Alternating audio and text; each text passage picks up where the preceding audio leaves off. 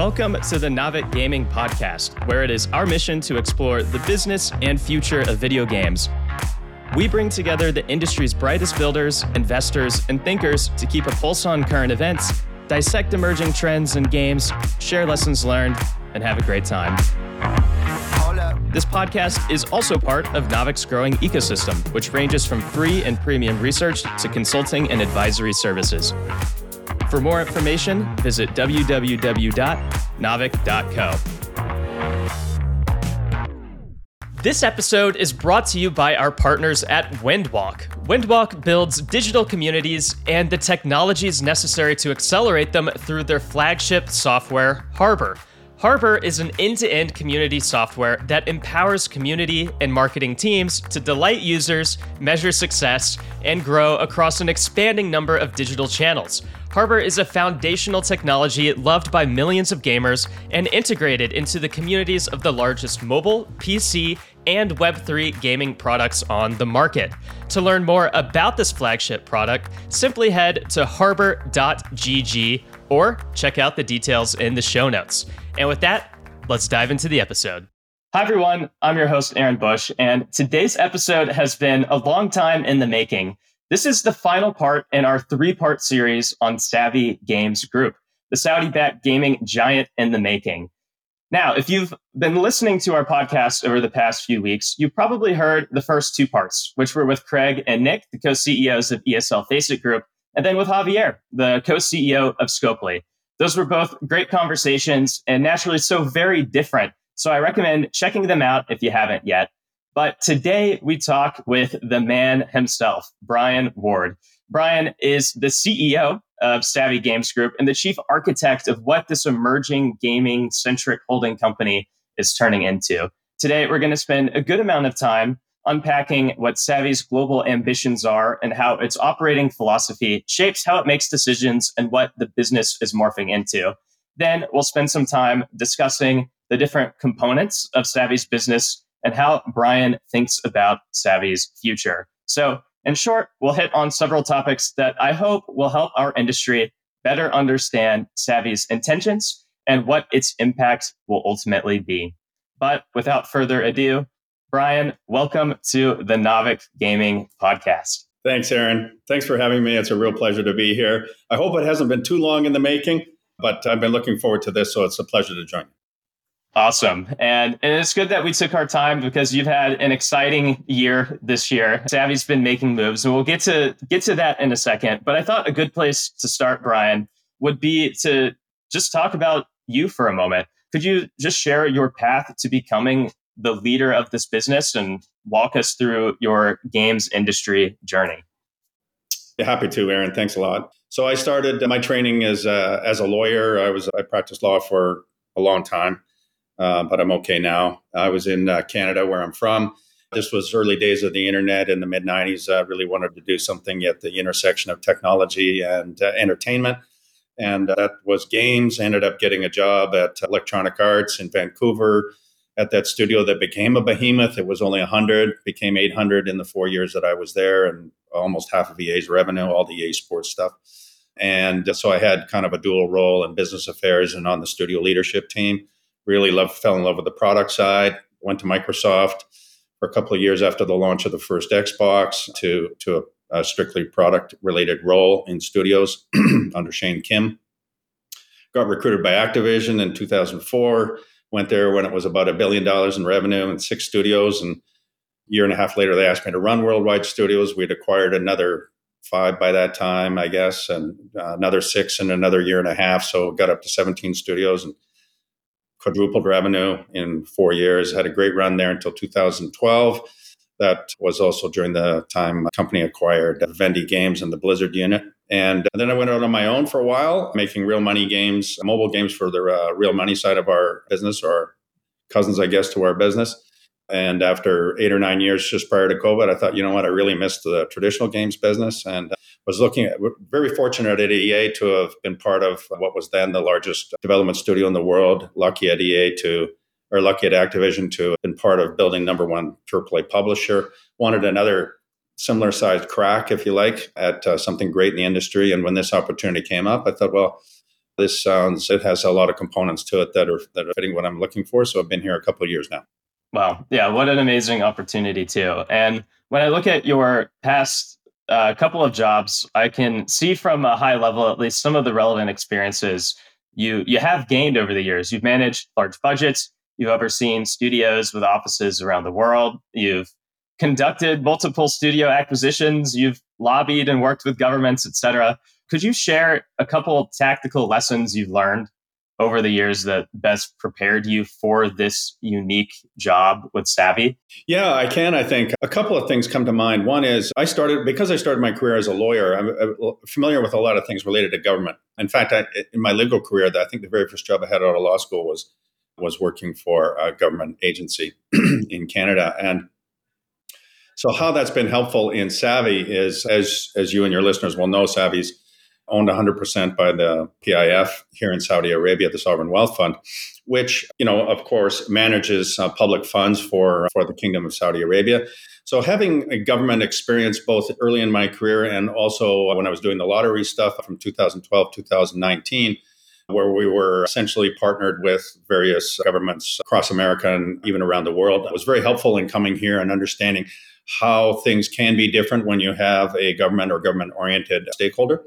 And secondly, I would say the probably the best piece of advice I got in my career was very early at on at EA, where essentially the advice was don't spend too much time thinking about how you're going to set things up, the the the organizational design, all the governance, the policies, how big the team's going to be, and sort of all the foundational stuff. Get your line in the water and catch some fish.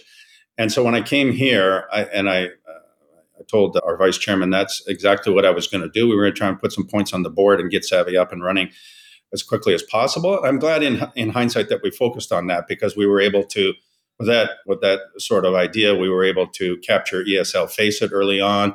We were able to you know close a number of deals in our first year as opposed to focusing more on housekeeping items and building infrastructure and so forth that would have caused us I think to miss some great opportunities. Gotcha. Well, thank you for for sharing that, and we'll we'll spend much of the interview later talking about the the individual opportunities that you have seen and captured so far, such as with uh, ESL Faceit and with Scopely. But before going further, let's make sure to cover our bases. And to start, Brian, could you just share what is Savvy Games Group's mission, and at a high level, what really are the main components of the business today? Yes, Savvy's mandate is to build a global and global leading games and esports company, both through building its own capabilities and investing in other great teams across a wide spectrum of gaming verticals and esports businesses, and and secondarily to to lead the effort in the kingdom to build Saudi Arabia into the next great global games and esports hub worldwide. Gotcha.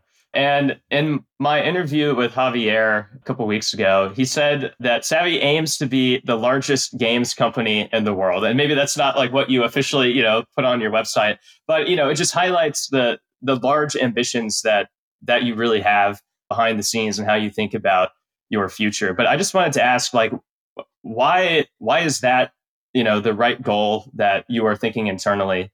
And what are the broad strokes of how you even think that large of an ambition can be pulled off? Well, I, I think uh, a couple things. So that is the right vision. It's not my vision. It's the vision of you know His Royal Highness the Crown Prince, the board, the PIF, our stakeholder, and all under the rubric and of Vision 2030, which of course is the national strategy and roadmap for the transformation of Saudi Arabia, which is an amazing uh, thing that really all your listeners should learn about and even see firsthand if they can.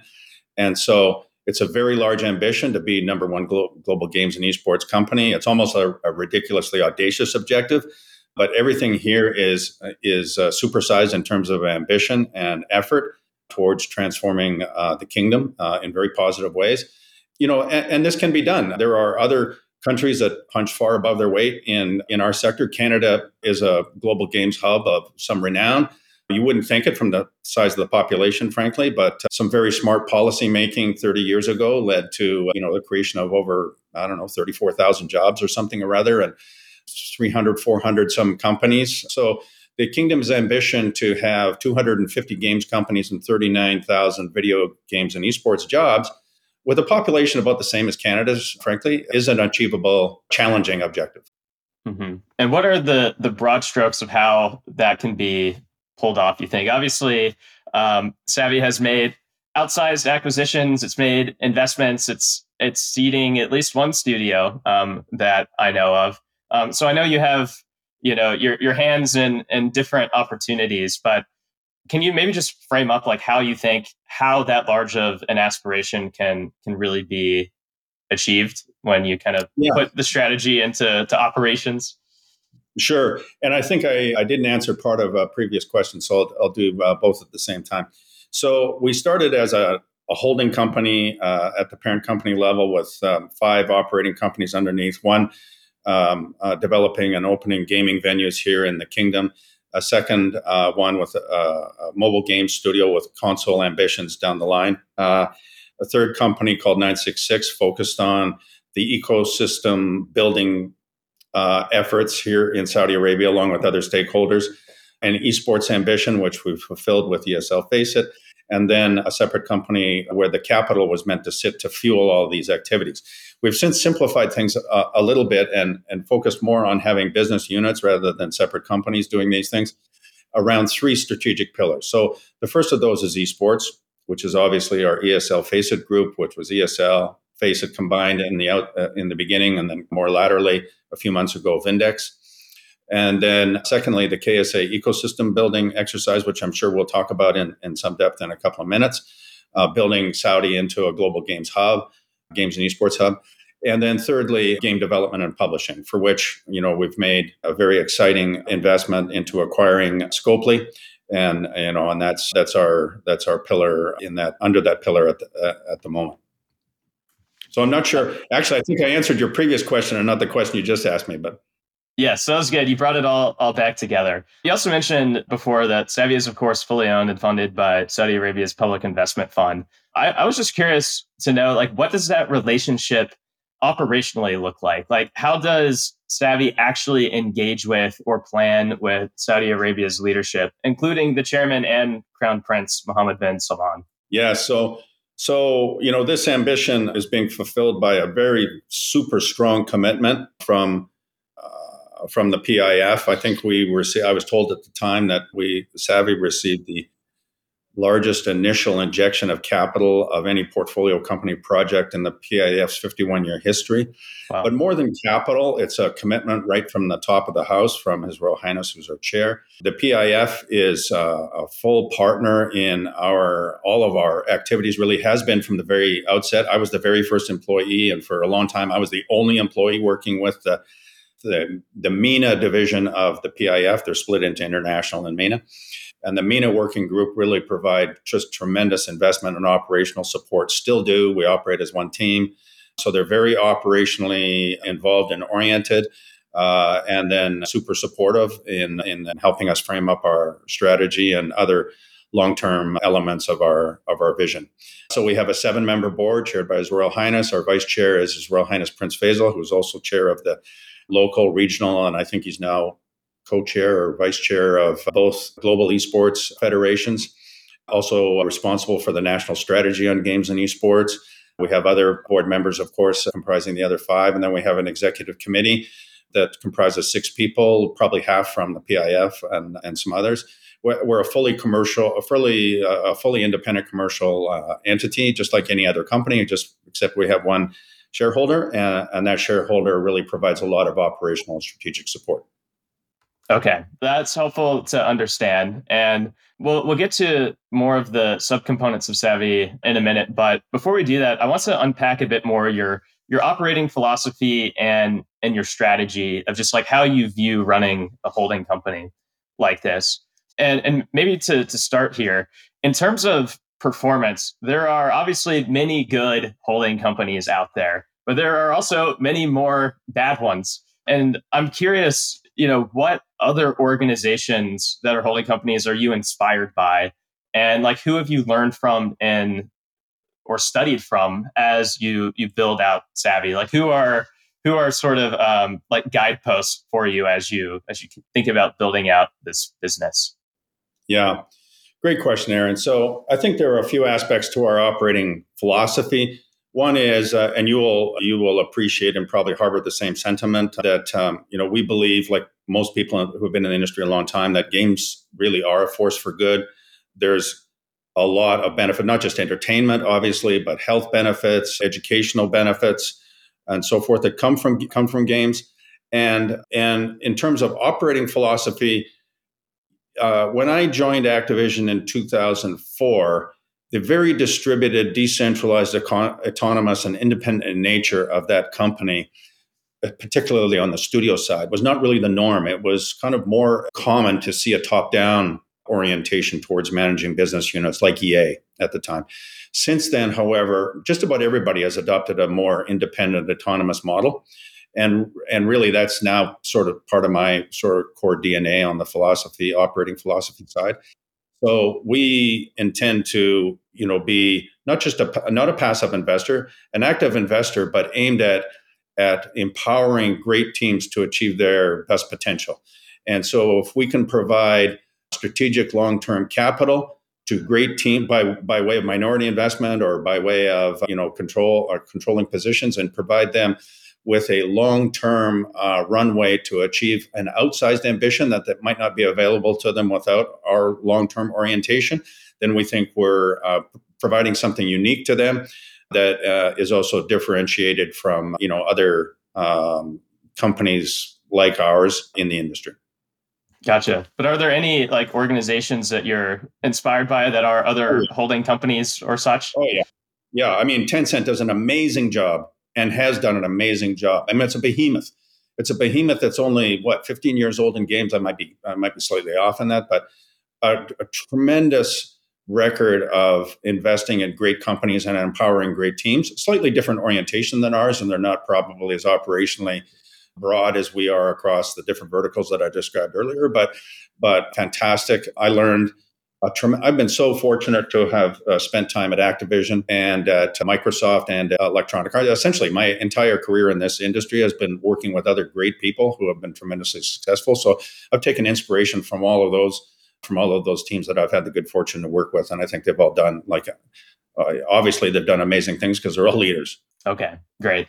And it's it's obviously been reported that Savvy is planning to invest 38 billion dollars through 2030 could you walk me through your capital allocation framework? First of all, how would you describe that framework? And second, what are the zones that you are generally focused on within that? Yeah, when we started, the mandate of the fund where all the capital sat had a couple of different components to it. One, it was intended to make direct investments, both of a minority nature and majority or controlling position nature.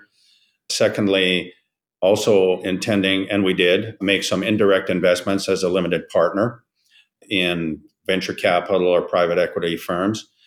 And then thirdly, the orientation was also, or the, the expectation was that the investments that the PIF had made independently out of its international group, so the different group than the group that gave birth to Savvy, in companies like Nintendo and Capcom and Nexon and Activision, EA, Take Two, et cetera. I think there's eight of those altogether that the PIF invested in, independent of Savvy, purely for financial returns purposes. That that those investments would would fold into Savvy, and we would manage those positions and operationalize those relationships at some future point. I think that's still the expectation, but you know we have that hasn't occurred yet.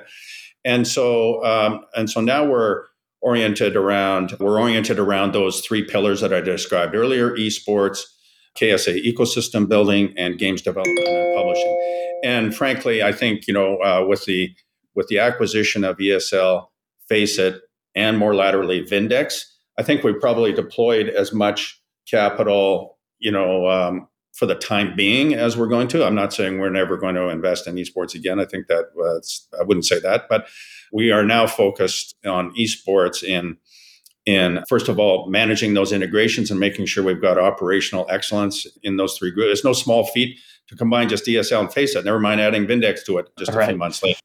And and so there's work to do there. There's work to do, which was the initial ambition in improving the product portfolio across live entertainments, across broadcasting and, and event production, across across the online portion of the business uh, as well And and so I and and KSA ecosystem building isn't really an investment exercise. It's an investment in building capabilities in conjunction with other stakeholders, but it requires more time and capital. And uh, so I would expect that most of our future capital deployment would be in the game development and publishing pillar. Okay, that makes sense. And many companies, including many big companies, invest in gaming. But would you say there's anything uniquely savvy about the way that you invest or acquire? And maybe you can talk a bit more about how these investment and M&A decisions get made too. Sure.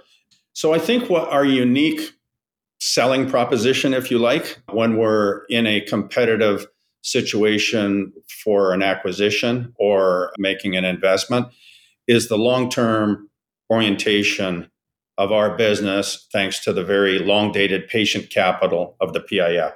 So, and this was the idea at the time of ESL FACEIT as an example. We you know, we could see coming out of COVID that there was tremendous engagement across everything that related to, you know, entertaining yourselves indoors uh, under quarantine, and and we also thought that there would be, given the fragmented nature of the esports ecosystem, we thought there would be a lot of consolidation, and we thought, okay, well, just about everybody else in the space has a three to five year time horizon. They're they're a, a, listed company or they're a VC or private equity firm with you know expectations on returning capital to shareholders at some point.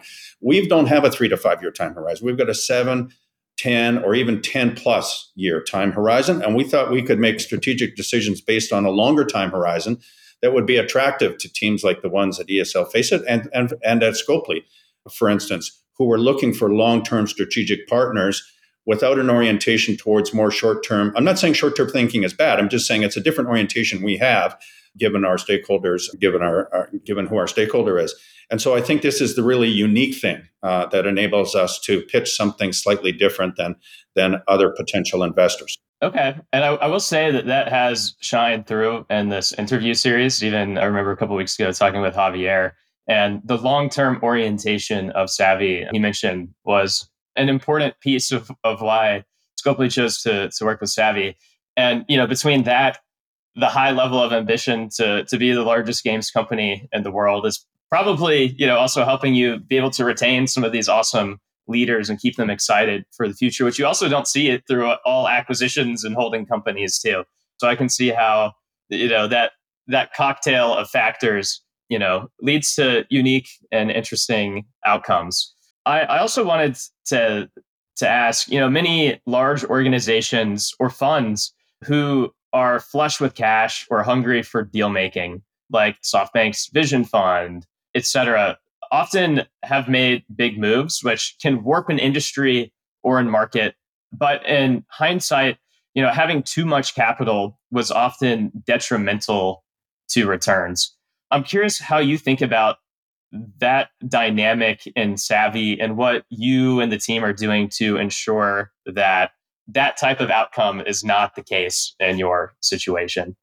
Yeah, well, hopefully it won't be the case. We'll do our best to make sure that isn't the case. I think it comes back to the fact that we've got a single shareholder. That single shareholder is a sovereign wealth fund. That sovereign wealth fund is a, managing essentially public money. And this is money that belongs to the people of the Kingdom of Saudi Arabia.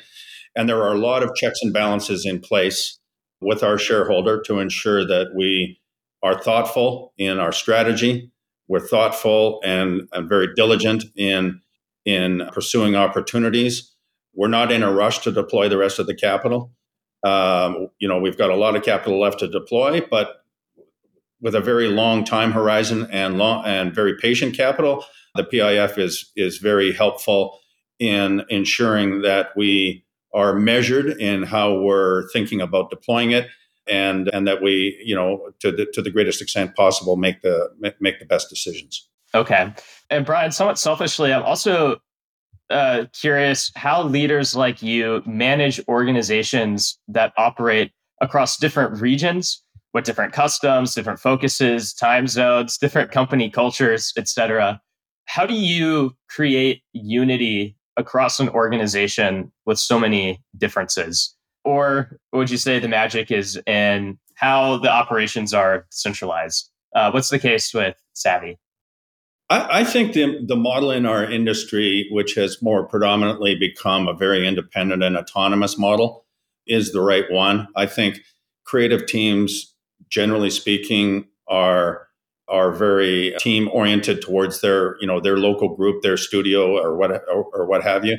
And I think to the greatest extent possible, it's our job to get out of the way to to invest in the strategy that is the sound strategy for which you invested in or acquired that unit in the first place and to empower the people who are executing on that strategy and hopefully you've been successful in your investment and your m&a activity to attract all of the great people. Uh, there, now there are some examples in our industry where you know the teams did not come uh, over or they came over and didn't stay.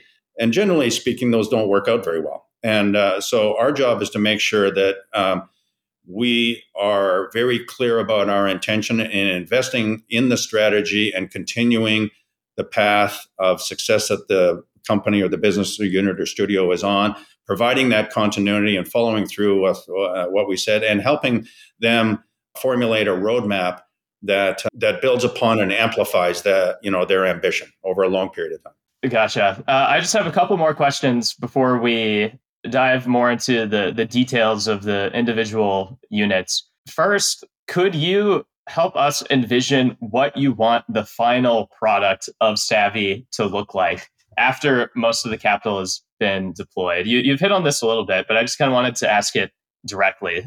Like, let's say the year is 2033, 10 years from now. How do you think Savvy looks and works differently compared to today? Okay. Do you know how old I'm going to be in 2033? By the way, I'm not going to tell you, but um, I, I doubt. well, that's probably good. So um, I will tell you that. Okay, let's say it's 2033. So three years after you know Vision 2030 comes to fruition in most of its respects across all of the elements of that strategy.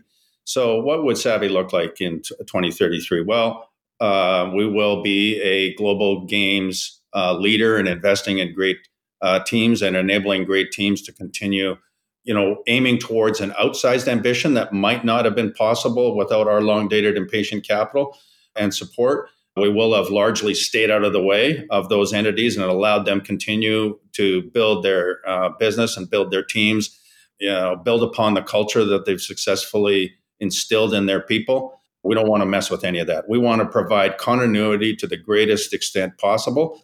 We will have built Riyadh, help build Neom, and maybe even Jeddah into you know a great powerhouse of games and esports activity, and and have created thousands and thousands of jobs. Hopefully, thirty nine thousand because that's actually the magic number, and and we will continue to build upon on the esports side. I think provide move beyond this sort of fragmented um, ecosystem into one where hopefully we're a dominant player and through long-term investing in building the pro- building the product quality and the operational excellence of the teams executing on the on the product vision as well as broadening the um, appeal of esports outside of its niche fairly niche you know esports enthusiast gamer enthusiast audience that it is today and if we can improve that audience breadth and its and its appeal. We think we can monetize that sector better. As you know, engagement in esports is off the charts. Monetization is kind of off the charts in the opposite direction, and we think we can help improve that. And and then, well, let me stop there. I think that's a that would be a pretty satisfying end state. Okay. Yeah, that makes sense. And I have a bunch of follow ups to, to several of the pieces that you said in there that I'll get to in just a moment. But really, the final question of this section that I wanted to ask is most of the games industry, both the insiders, executives, and also players, are not used to Saudi based business being a key mover and shaker in the games industry. Yeah, I just wanted to ask what do you feel is misunderstood or any misconceptions about running a Saudi based business that the rest of the world would be better off knowing?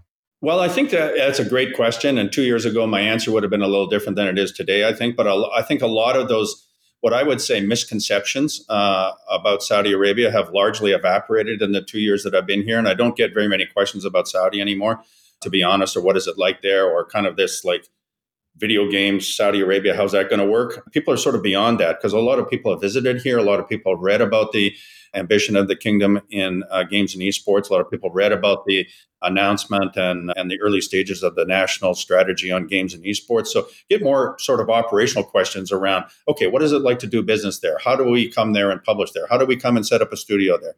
And, and a lot less around, and I, I would say this two years ago was probably you know, the transformation of the kingdom in all respects, not just in games and esports, but uh, you know the society itself and all of the investment and expansion in industrial sectors under Vision 2030 as ex- it's a, the pace of this, Aaron, is astonishing from a Westerner's perspective. I mean, this is the most astonishing transformation of a country on the planet in 35 years, in my estimation. And I think people are starting to get the idea that there's a lot going on here and it's happening at a rapid pace. And uh, people just needed a little bit of time to sort of catch up. Okay. That sounds exciting. And I, I would love to visit and, and see it for my myself too. But thanks for answering that. But okay, we, we kind of talked high level about uh, a bunch of savvy oriented points. Let's go ahead and really spend the rest of this conversation kind of digging into a bit more of the specifics of the businesses that you own and how you view their futures.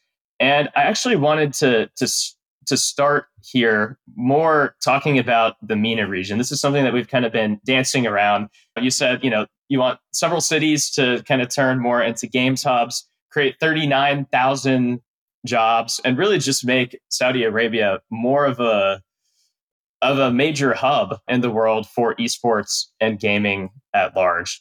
And 966, one of your your businesses, is you know a, a big part of making that happen from from what I can tell from the outside. But I just wanted to give you the floor to kind of talk a bit more about like what exactly Savvy is doing to move the needle in in that direction and how any of your specific subsidiaries in particular are kind of taking outsized roles and and making that happen? What does that look like? So, with regard to MENA region, this is really the remit of 966. 966 exists in order to help you know realize the full potential of this market which has more you know there are more active gamers in MENA than there are in western europe or america people don't know that it's also i think the second largest growing region globally in our industry after latam and and highly monetizable. I mean, people spend a lot of money, and a very young, educated, tech savvy demographic that's very, very, very knowledgeable about games. I mean, they're in love with games. They know a lot about games, and you know, what is it? Uh, 70% of, of the people in Saudi Arabia are under the age of 35. 68% identify as gamers. You know, Aaron, as you know, a lot of people who play games on mobile phones don't necessarily self identify as a gamer. Right. Uh, but for 68% of the population to self identify as a gamer is an extraordinarily high percentage. So 966 job is to essentially do three things. One, work with government ministries and other stakeholders to develop the sorts of incentives and programs that would attract foreign investment. So companies that might want to come here, set up a studio or a, a, some other uh, facility, maybe it's QA, maybe it's localization, maybe it's some other outsourcing, uh, bring leadership and then hire local people. Uh, because no matter how much capital we have to deploy, Savvy can't build the KSA ecosystem all by itself. We need other people to come into the kingdom to help us do that. Other great companies from around the industry. And, and so this you wouldn't normally as a commercial entity invite your competitors to come into your home market but this in fact is our mandate to do this the second thing 966 does is work with stakeholders again sometimes government oriented uh, stakeholders but sometimes not to develop essentially incubation and acceleration and then follow on support programs for local entrepreneurs who might want to start a studio or some other gaming entity. And there's a lot of enthusiasm for entrepreneurship, generally speaking, in the kingdom across all sectors. Under Vision 2030 is a much more entrepreneurial place than it was, say, 10 years ago. At least this is what I'm told. And there you know there's high enthusiasm for our sector. So there's a lot of people who want to you know try and develop something in it. And that's our job to try and support those people. And then thirdly training and development. You can't take people out of university and make them an executive producer overnight you need to train them up and develop them and you need to have vocational programs you need to have academic programs you need to have a lot of support from both uh, educational institutions and other commercial partners who are who are well versed in in developing talent in other jurisdictions to come here and help ta- train up a very sort of ready-made market of people who just don't have the experience, but they have everything else. Cool. That's a really interesting answer. I also, eh, somewhat tangentially, was just going to ask, why do you think the government cares so much about gaming specifically? And I just ask because it's unique compared to the rest of, of the world. You know, if you look at, you know, other very developed regions, whether it's the US, Europe, the government's not really thinking about gaming. If you look at somewhere like China, if anything, the government's been more hostile to gaming. Obviously, it's a sure. it's a growth market. It's you know an important br- growing branch of entertainment. But why care so much about gaming? Well, I think it boils down to Vision 2030. So, Vision 2030 is the strategy and blueprint for transforming the country and diversifying the economy away from oil and gas, which just by itself seems like a pretty good idea, to be honest. And, and providing more opportunities for women and and and in, in investing in 13 industrial sectors. One of those 13 is entertainment. What's the biggest part of entertainment? Games by a country mile. We're bigger than film and TV and music all right. put together now. So that's part of it. I also leadership, like the rest of this country, is very young here. And there are avid gamers amongst you know the most senior people in the country and so i think there's a natural affinity for our, our, our sector and a, a great deal of knowledge about our sector not just about the products but about how our business works about the opportunity that it provides to young people in the places where there are global hubs and about the values and culture of our industry which you know are part of the transformation of the kingdom so i think those are the two components of the answer Okay, that's really interesting, especially the the affinity point from uh, a group of younger leaders. I do think that is pretty yeah, unique. I mean, Aaron, this is the only country on the planet that has a national strategy for games and esports. Yeah, it's very, very unique. It's my many questions about about it. Uh, it's very, very interesting to unpack. I wanted to to kind of switch gears to talk a bit about Scopely, which of course is you know the biggest piece of news from from this past year and, and Savvy, but also I think is the largest part of, of your business now, although you can correct me if that's not the case. But I just wanted to ask at a high level, why acquire Scopely, especially at a time when mobile at large has faced major structural setbacks? Like in your mind, like what was so special about them to make that large of a move when much of the, the market had gone pretty pretty silent from an M&A front? Well, first of all, if you're going to be a global leader or the global leader in games and esports, you can't ignore mobile or companies that are mobile first. And I wouldn't call I wouldn't call Scopely a mobile company. They're really a free to play live services company that's mobile first, but with cross platform capabilities and ambitions, and a fairly significant web and PC presence already, with you know console coming next year. So they're a live services company that's mobile first, not a mobile, not a mobile company. But they were the last company of that type that was independent and scaled. And then two other things. They've got a large number of franchise. They're not dependent on one thing. I mean, Monopoly Go has been a runaway success in the last six months, but they've got 12 franchises that have done over $100 million in lifetime revenue. They've got six that have done over a half billion in lifetime revenue. So they're not a, they're not a one trick pony.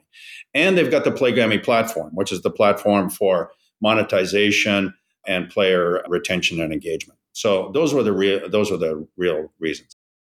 Okay, and if you're listening to to this episode, I do recommend checking out that interview with Javier. He did a great job. Just just scroll back in your feed about two three weeks, and it'll be there. But I highly recommend checking it out.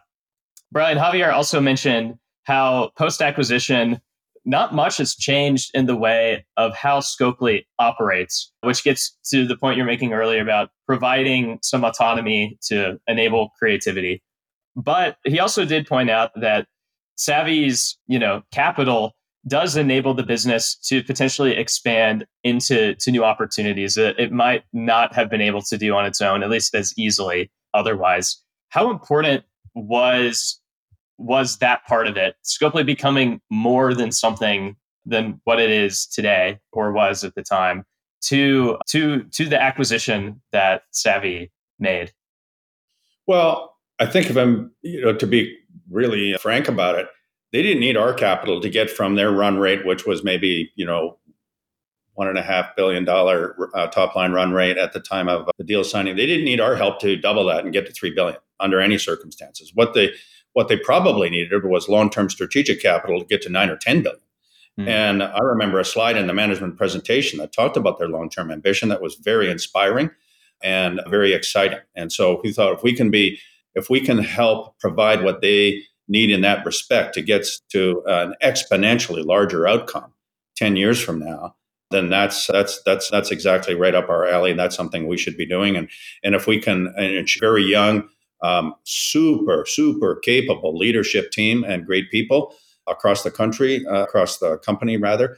And if we can attract all of those people and provide a longer term runway for their you know for, for them to fulfill their ambitions in building a legacy business the same sort of ambition the leadership team had at ESL Faceit to be honest long you know wanting to stay for the long term and build something really meaningful as a legacy then this was uh, you know something that was really attractive to us you're right that scopely is the biggest part of our company i think we're 30 overall in savvy i think we're 3500 people roughly around the world in 22 countries scopely would be about 2300 uh, of those people Okay. And I'm curious what your day to day looks like when it comes to working with the leaders of these organizations. Like when you talk to them, like what type of support do you offer? What do they come to you for? Could you just kind of unpack what that relationship between these units and the holding company, specifically you, looks like? Yeah.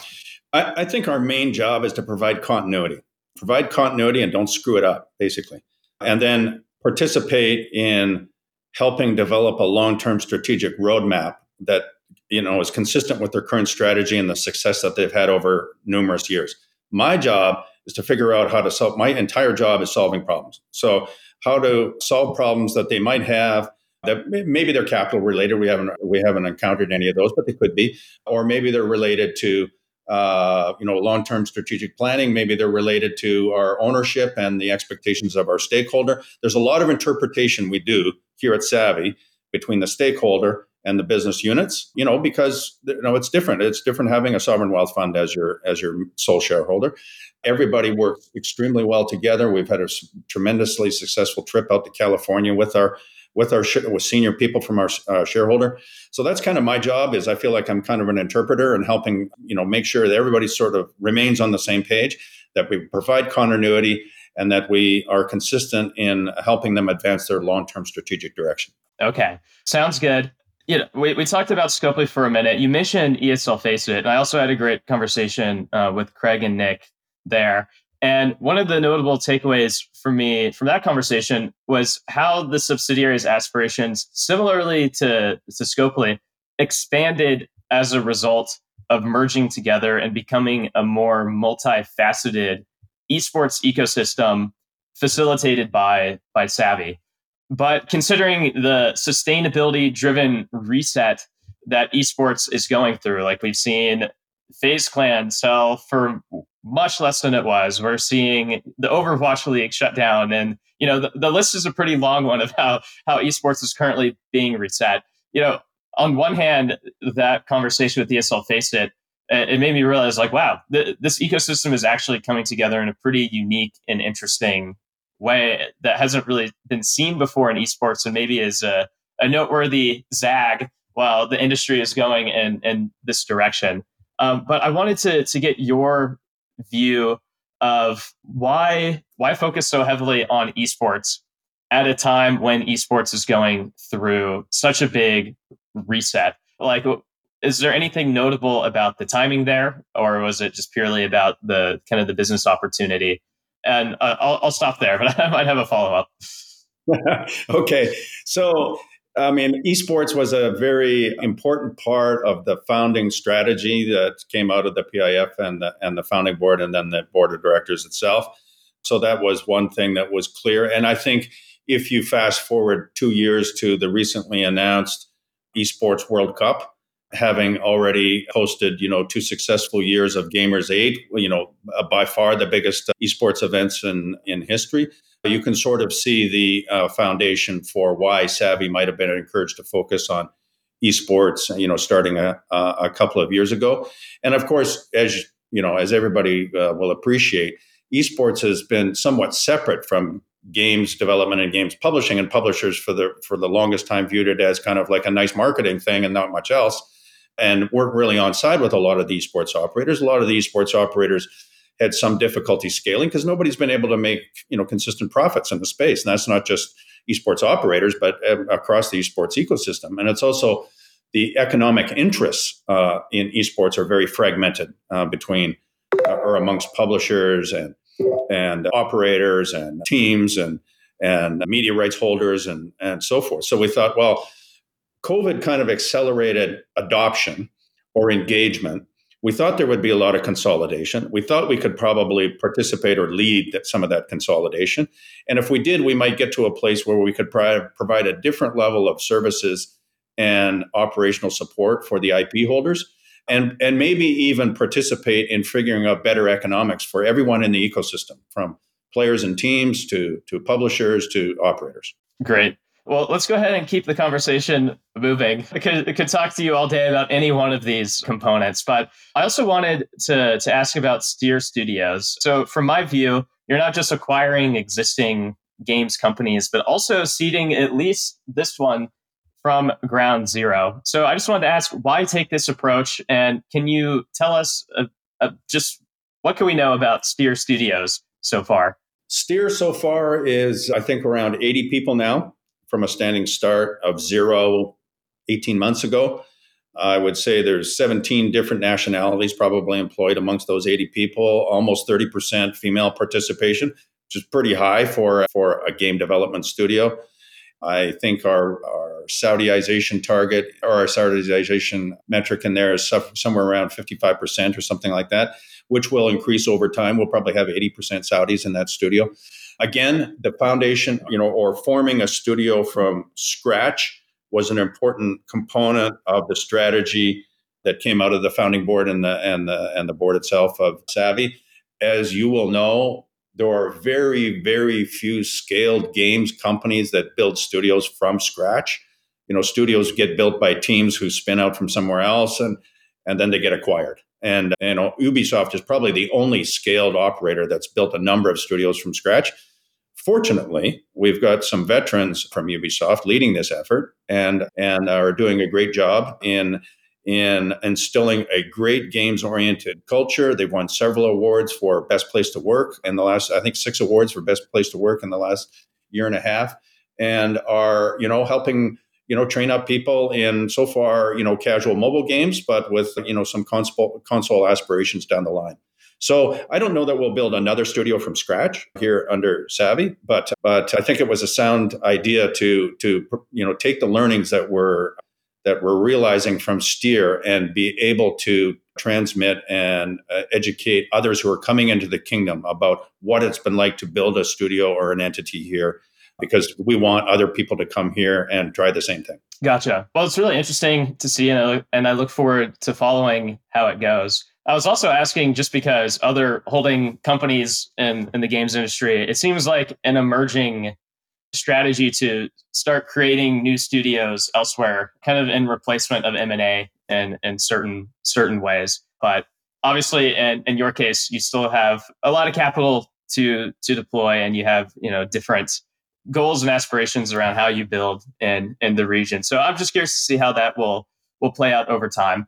Um, but one final question about these parts of your business which is, is really like is there any other active subsidiaries or projects or strategies that we we didn't talk about yet today that you want to to highlight and make sure that the audience understands no, I think we've hit on the main ones. I mean, we've got these three strategic pillars, and we're executing with 966 under the KSA one, EF, EFG, ESL Faceit Group under the esports strategy, and Scopely is our anchor in so far in in game development and publishing. And uh, you know, we'll hopefully realize some other great opportunities. I, I would expect mostly in game development and publishing. We'll be taking taking into account and following to a certain extent Scopely's strategic lead in in this area because they're an experts in that sort of business model as it applies to our business and and um, I can't think of anything else that uh, might be of interest to your listeners that we haven't touched on. Okay, sounds good. We we've also hit on this question in a couple ways, but you know, just say again, it's 2033. And so you're still looking young. You're still still excited uh, about Savvy's future. But you know, at that time, if we were to do a podcast episode then, and we're looking back over the past 10 years of what Savvy's impact on the games industry has been. Not not just what Savvy has kind of achieved for itself, but like what its impact has been. What would make you happy, you know, than to to say like we did this, we stood for this, we accomplished, you know, X X Y Z. What impact yeah. would you be happy to have achieved? Great question. If I still, if I look young in 2033, that'll be a miracle of modern medical technology.